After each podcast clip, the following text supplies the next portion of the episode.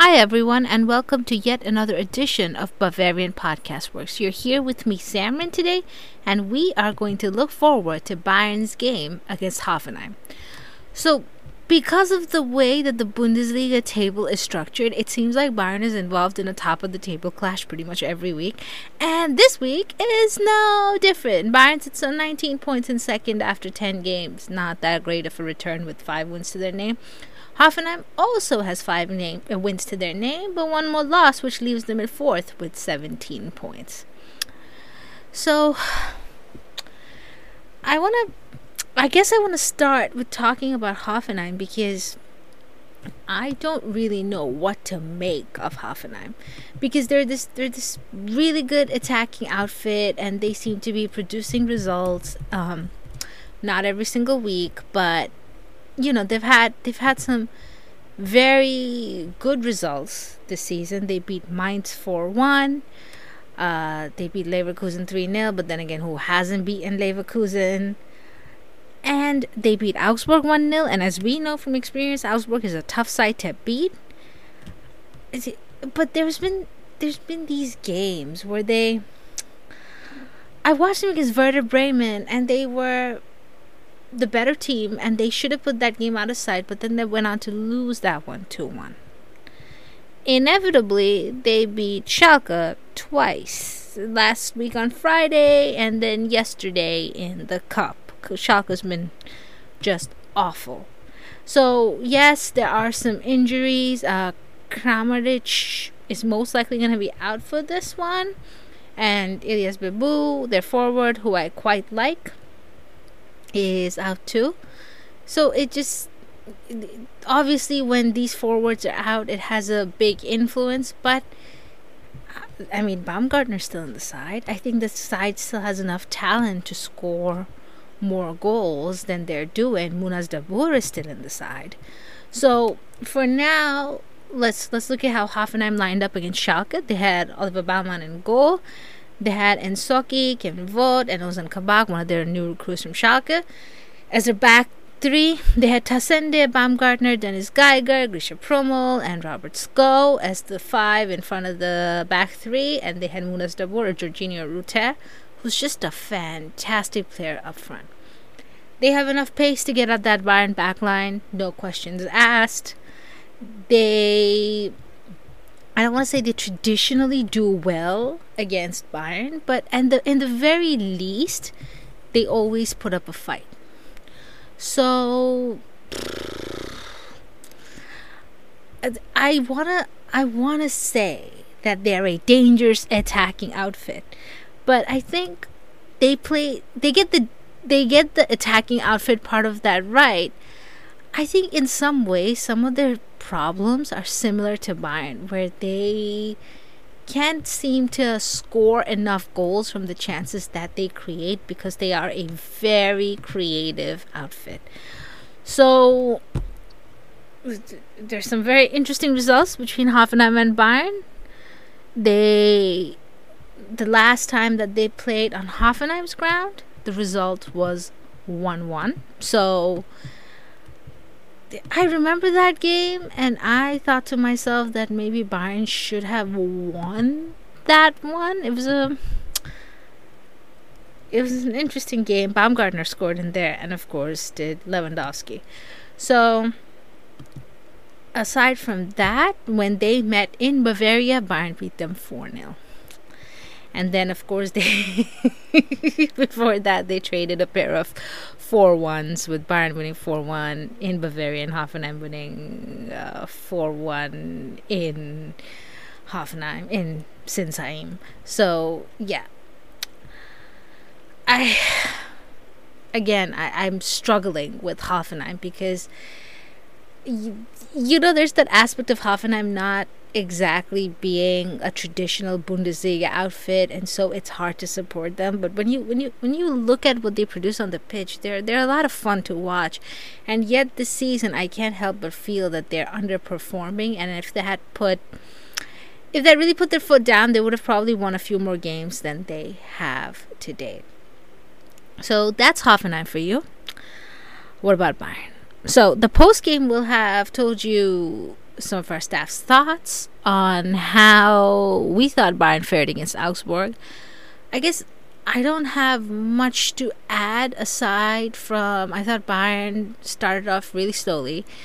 And I believe this is Bayern's first comeback win of the season. When Bayern goes 1-0 down now, unlike the Flick days, there's no guarantee that Bayern's getting back up again. And so, especially against a hard-working side, against a pressing side who had already beaten Bayern this season, Bayern put up a really, really strong performance. Sometimes against Augsburg, the back line looked edgy, but you know, that's what cup ties are like, and you almost expect cup ties to be like that. So, against Augsburg, the way that Bayern lined up was that Sven Ulreich in goal, and I think that will continue to be the case because Manuel Neuer is possibly looking forward to his last World Cup. Alphonso Davies, De Ligt, Upamecano, Pavard made up the back four. I don't think Pavard will start against Hoffenheim. I think Mazraoui will come in just because there is that game against Barcelona to think about as well in midweek. So I could see that happening. Goretzka, Kimmich lined up in the middle of the park. You know, Goretzka looked pretty good moving forward in the second half. Kimmich, of course, scored a very important goal in the game and also tracked back a lot to help the back line. At times, I thought Upamecano and De Ligt did not look the strongest in that game. So, I want to give Kimmich some credit where it's due. Mane, Musiala, and Gnabry lined up as the three behind Chupo Moteng. Now, this is interesting.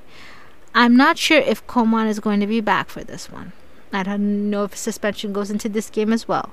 But if it doesn't, I think Coman should play ahead of Mane.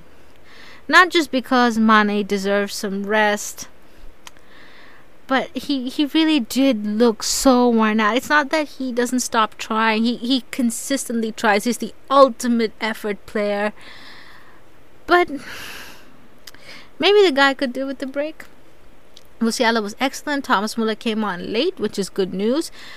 Gnabry sometimes looked incredibly polished, worked hard, and sometimes just could not find his footing. So it'll be interesting to see who Julian Nagelsmann goes with, but I do think he's going to stick Chupo Moteng up front. I don't think Chupo Moteng will play against Barcelona, but I think he will start against Hoffenheim, because why would you not reward a player who has put in two very good performances, one against Freiburg and of course this one against Augsburg? It feels almost punishing to not start him against Hoffenheim. And for a player who has seen such little game time, it's impressive how he's fitting in. And today my commentator reminded me that Chupo had started his career on the wing. Or basically he played on the wing at some point, and it shows how he can act as a creator to goals. He's not just an out-and-out number 9. He can blend in with the midfielders behind him very well too, and he has a striker's instinct for goal. So I think Hoffenheim is tricky, and if you can't finish against Hoffenheim, this game could change very quickly. So I would keep Chupo up front. Now, I want to say that there is a different flavor about Bayern lately. The game against Freiburg was a must-win just because of how the table looked going into that game. But more so, even today was in a way a must-win test because they had lost to Augsburg already. And I think you just have to start a guy who can finish and who gives the attack a focal point. Ian and I argued this in the last flagship show where he said he doesn't believe that Bayern needs a true number 9. And I'm not even sure how much I believe that Bayern needs a true number 9, although I argued for it in the flagship show. Because at the end of the day, it's not like we are struggling to find goals, but it's just that one needs to go in for more to follow. So I would keep Chupo, and I I'm very curious to see what Nagelsmann does moving forward about the number 9 issue, because it seems like he wants to keep Chupo for now. Here's the thing, Chupo normally does play cup games, but this was not just any cup game. This was a pretty big game considering our history with Augsburg. So good on Nagelsmann to play him. And yeah, I expect to see him against Hoffenheim as well.